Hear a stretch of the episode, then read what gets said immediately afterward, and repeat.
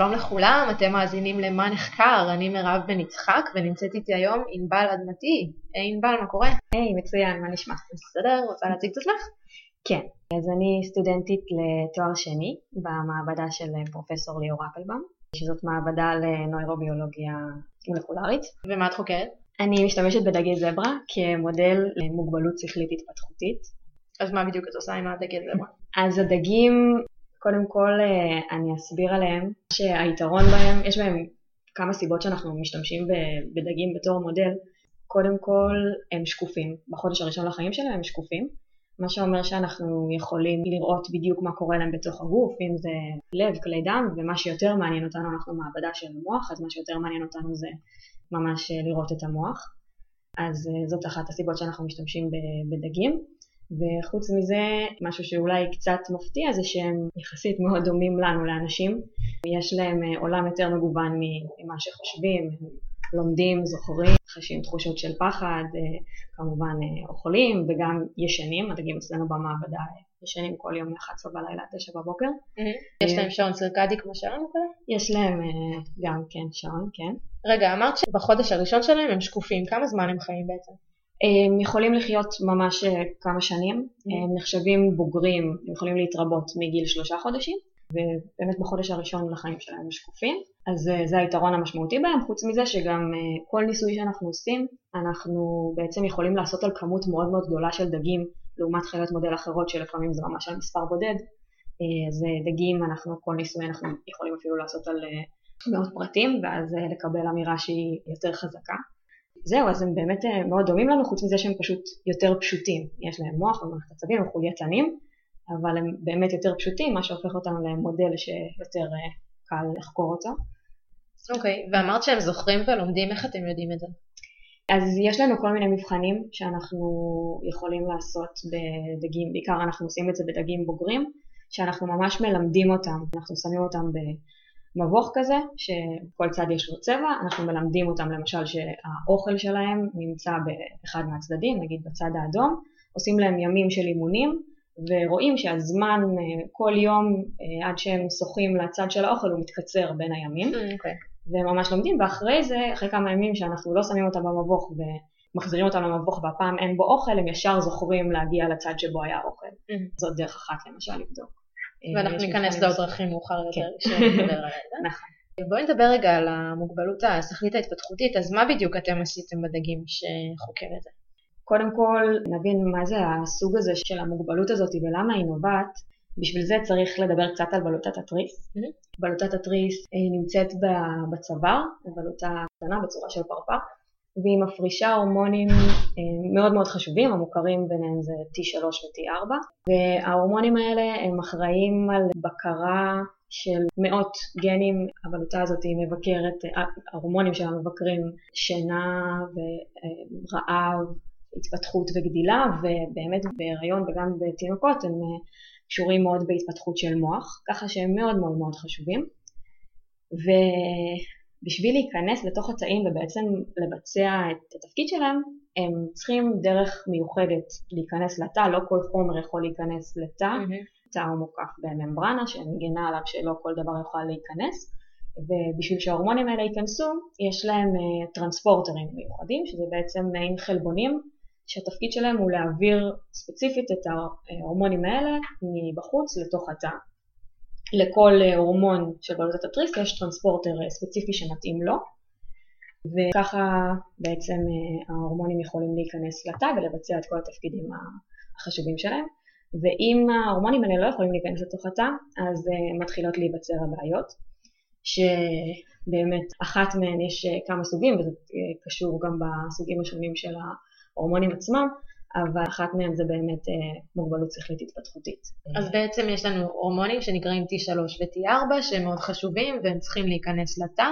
הם עושים את זה דרך הטרנספורטר שזה בעצם חלבון שמעביר אותם ומוגבלות שכלית התפתחותית נוצרת כשיש בעיה בטרנספורטר הזה. אוקיי, אז על איזה טרנספורטר מדובר? כי אני מניחה שיש מלא מלא מלא. אה, נכון, אז אנחנו בעצם אה, במעבדה מתמקדים בשניים, אה, אחד שנקרא MCT8, שזה טרנספורטר שמעביר T3, והטרנספורטר שאני יותר מתמקדת בו נקרא OETP1C1, זה טרנספורטר שמעביר T4 לתוך התאים. אז מה בעצם כבר יודעים על הטרנספורטרים האלה? אז בעצם יודעים שיש מוטציה שאולי נסביר רגע מה זה מוטציה. אז בתוך כל תא ותא בגוף שלנו יש את ה-DNA, שזה בעצם אה, רצף שהוא בעצם המתכון שלנו, הקוד לייצור של החלבונים שלנו, ואם יש בקוד הזה, או במתכון הזה איזושהי טעות, אז אחרי זה עלולה להיווצר גם טעות בחלבון שייווצר כתוצאה מהמתכון הזה, DNA. Mm-hmm.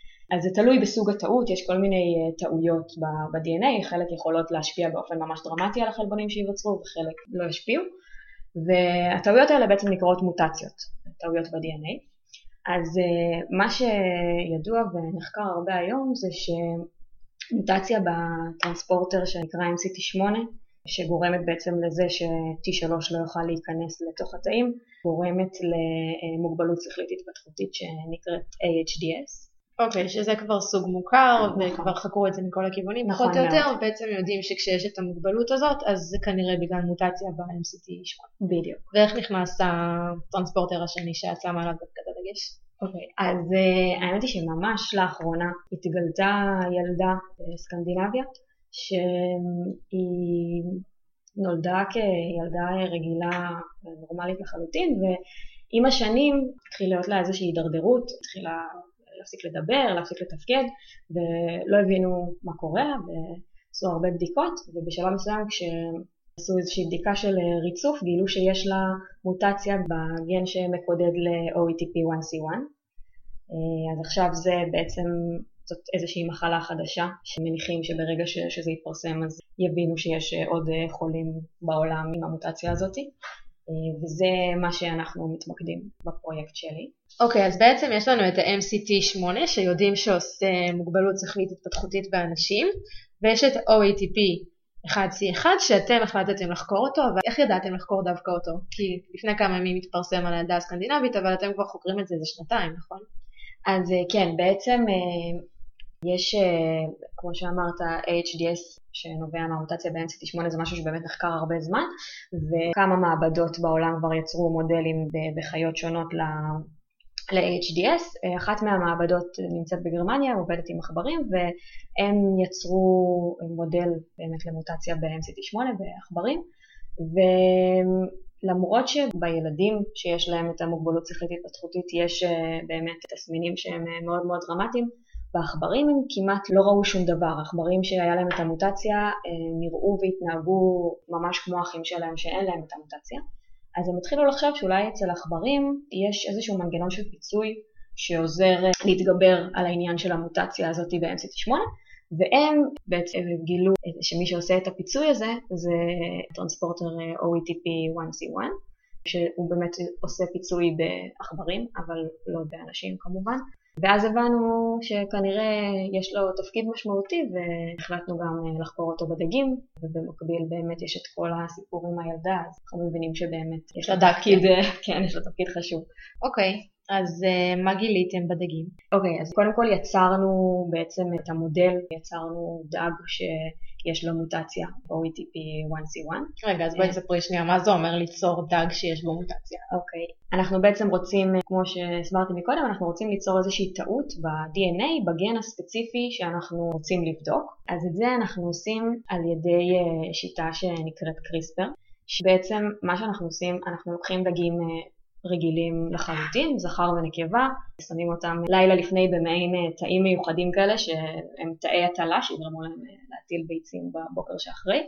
ובאמת ברגע שנדלק להם האור אנחנו uh, מפרידים, יש מין מחיצה כזאת בין הזכר והנקבה, אנחנו מסירים את המחיצה ואז מתחיל החיזור של הדגים ואחרי כמה דקות עד בערך שעה יש לנו ביצים, שבעצם כל ביצה היא בהתחלה, זו ביצה מופרית שהיא תא אחד שעוד לא מתחלק ולאט לאט הוא יתחיל להתחלק, יש לנו בערך אה, חצי שעה מהרגע שיש את הביצים עד שהתאים מתחילים להתחלק. או oh, וואו. Wow. כן, אז אנחנו צריכים לעבוד מהר, אנחנו לוקחים את הביצים האלה, שזה בעצם תא אחד, ואנחנו מזריקים לביצים האלה חומרים שאנחנו עשינו לפני זה חישובים והתכוננו וידענו מראש ליצור אותם ככה שהם אה, ייצרו מוטציה בגן הספציפי שאנחנו אה, רוצים ליצור בו את המוטציה וברגע שהתאים האלה מתחילים להתחלק, אם הצלחנו, אז בכל תא ותא תהיה את המוטציה הזאת ואז בעצם באמת במידה והצלחנו ויש את כל, בכל התאים יש את המוטציה, אז גם לדורות הבאים הדגים האלה יגדלו ובדורות הבאים גם יהיה את המוטציה הזאת, יעברו מההורים לילדים.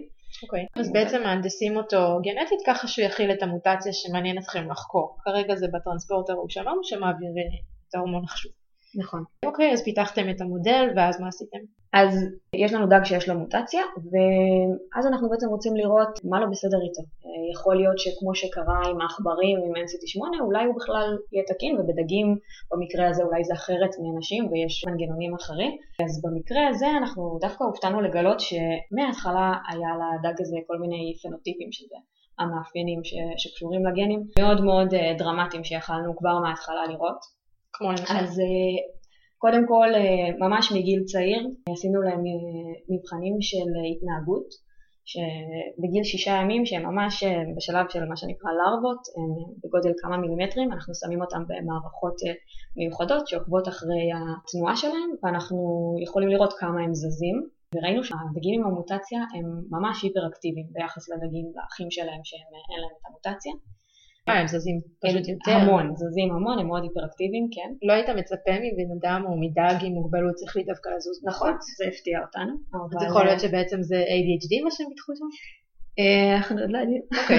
אבל אה, זה מה שגילינו בינתיים בגיל באמת מאוד צעיר הם ממש היפראקטיביים. וכשהדגים האלה גדלו, ראינו בהם משהו מאוד מוזר שבהתחלה לא הבנו מה זה, היה להם מעין נקודה אדומה כזאת בצוואר, שאין את זה לדג רגיל.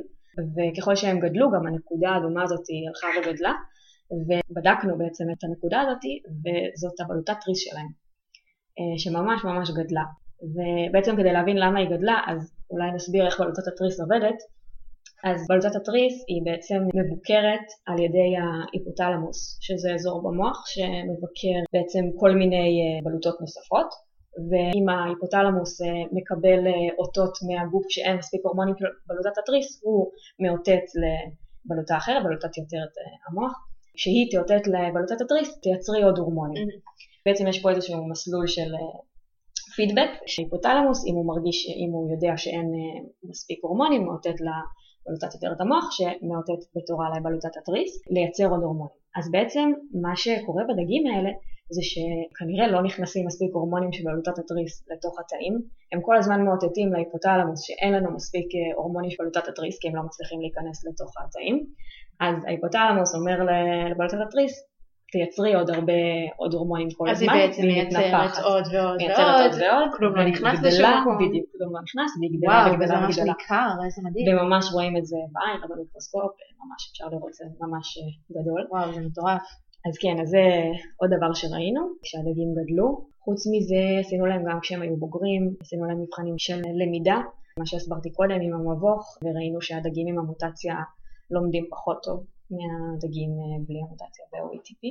וחוץ מזה, שזה אחד הדברים שהכי מעניינים אותנו, וזה בעצם, אה, כמו שאמרתי, אחד היתרונות הכי גדולים של הדגים, רצינו לראות מה קורה להם בתוך המוח, ובגלל שהם שקופים אנחנו יכולים בעצם לקחת אותם כמו שהם כשהם חיים ולהסתכל, לסמן תאים ספציפיים בתוך המוח באופן פלורסנטי ולראות בדיוק מה קורה לתאים האלה. ואיך את יודעת נגיד איזה תאים מעניינים אותך במקרה הזה? אז זאת שאלה טובה, אה, יש באמת המון סוגים של תאים, אנחנו עושים, בודקים בספרות דברים שאנחנו יודעים שקשורים באיזשהו אופן וזה מין, אה, כן, להתחיל לחפש גם לפי זה וגם... אה, על, על איזה תאים למשל הסתכלתם וראיתם דברים מעניינים?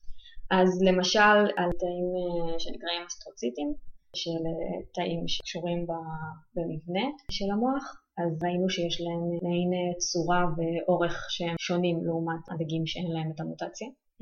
יודעים כבר מה זה אומר או שזה... זה ממש משהו ראשוני שאנחנו עכשיו בודקים. כן, חדש. stay tuned. כן. אז אנחנו בעצם ככה עם ה...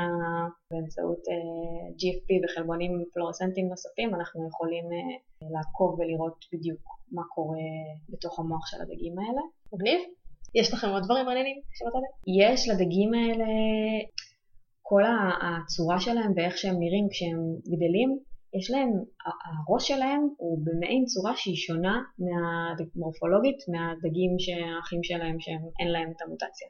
אנחנו עוד לא יודעים מה זה בדיוק אומר ולמה זה קורה, אבל כן זה משהו שממש אפשר לראות אותו בעין, שפשוט יש להם צורה שונה ש, של הראש שהוא כמו אה, פחוס כזה לעומת mm-hmm. האחים שלהם. יש מחקרים דומים בתחום הזה שנעשו על חיות מודל אחרות שהם לא דגים ועכברים? כאילו השאלה היא איך את יודעת שמה שאת עושה זה נכון, כאילו מה הרפרנס שלך, איך את יודעת להסיק עכשיו מזה, נגיד את יודעת שהם זזים הרבה יותר, אבל כמו שאמרנו מקודם, נגיד זה יכול להיות גם פשוט ADHD, לא? או כל מיני דברים כאלה. אז קודם כל אני יודעת שיש לי את המוטציה הספציפית שיצרתי, אני יודעת לבדוק את זה, ואני יודעת לבדוק, אפשר לבדוק את הרמות של, ה, של ההורמונים, ולפי זה בעצם אה, להבין אם נכנסו למוח או לא נכנסו למוח ההורמונים האלה, mm-hmm. אז אנחנו לפי זה בעצם יכולים לדעת.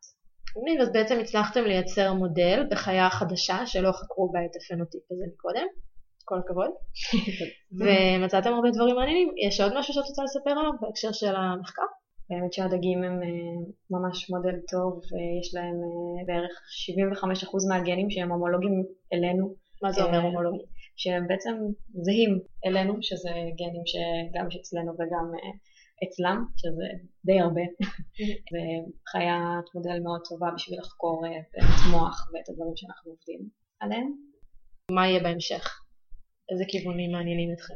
יש לנו דגים שהסברתי מקודם שיש אה, שתי, שני טרנספורטרים עיקריים להרמוניה של בלוטת התריס, אחד מהם זה OETP1C1 מה שדיברנו עכשיו והשני זה MCT8 מה שנחקר הרבה וידוע שהמוטציה בו גורמת ל-HDS אז יש לנו דגים שבעצם יש להם את שתי המוטציות האלה גם ב-OETP וגם ב-MCT8 ואנחנו רוצים להבין בדגים האלה לראות, אה, לבדוק אותם, לראות מה, גם להם יש אה, בלוטת ריס מאוד מאוד גדולה, mm-hmm. אפילו הרבה יותר גדולה מהדגים שיש להם רק מוטציה ב-OETP, אז כנראה שיש עוד איזה משהו עם MCT8 שגורם לבלוטת התריס לגדול אפילו עוד יותר, אז אנחנו רוצים גם לבדוק אותם, את הדגים האלה. אוקיי, okay. טוב, מגניב, ויש עוד ממצאים שאת רוצה לספר עליהם? כן, האמת שעכשיו בדיוק אנחנו בודקים אחרי שמצאנו בעצם כל מיני מאפיינים ופנוטיפים של הדגים האלה, אנחנו רוצים לבדוק איך אפשר לתקן את מה שאנחנו רואים, ואנחנו עושים את זה באמצעות בדיקות של פרקולוגיה, של כל מיני תרופות שאנחנו פשוט שמים לדגים במים. זה עוד יתרון של הדגים שמאוד קל לתת להם כל מיני חומרים, כי פשוט שמים אותם בתוך המים וככה הדגים מקבלים אותם, ובאמת אפשר לבדוק גם אה, על הרבה מאוד דגים וככה אפשר לסרוק אה, בקלות אה, כל מיני תרופות. אז אנחנו בודקים על הדגים הבוגרים, אלה שסיפרתי שיש להם את הבלוטה האדומה והבולטת, נותנים להם כל מיני תרופות ואנחנו רוצים לראות האם זה קודם כל משפיע על הבלוטה עצמה, על הגודל שלה, אם היא חוזרת להיות בגודל תקין ונורמלי ש... שזה גודל בעצם שלא רואים אותו, אה, ככה בעין.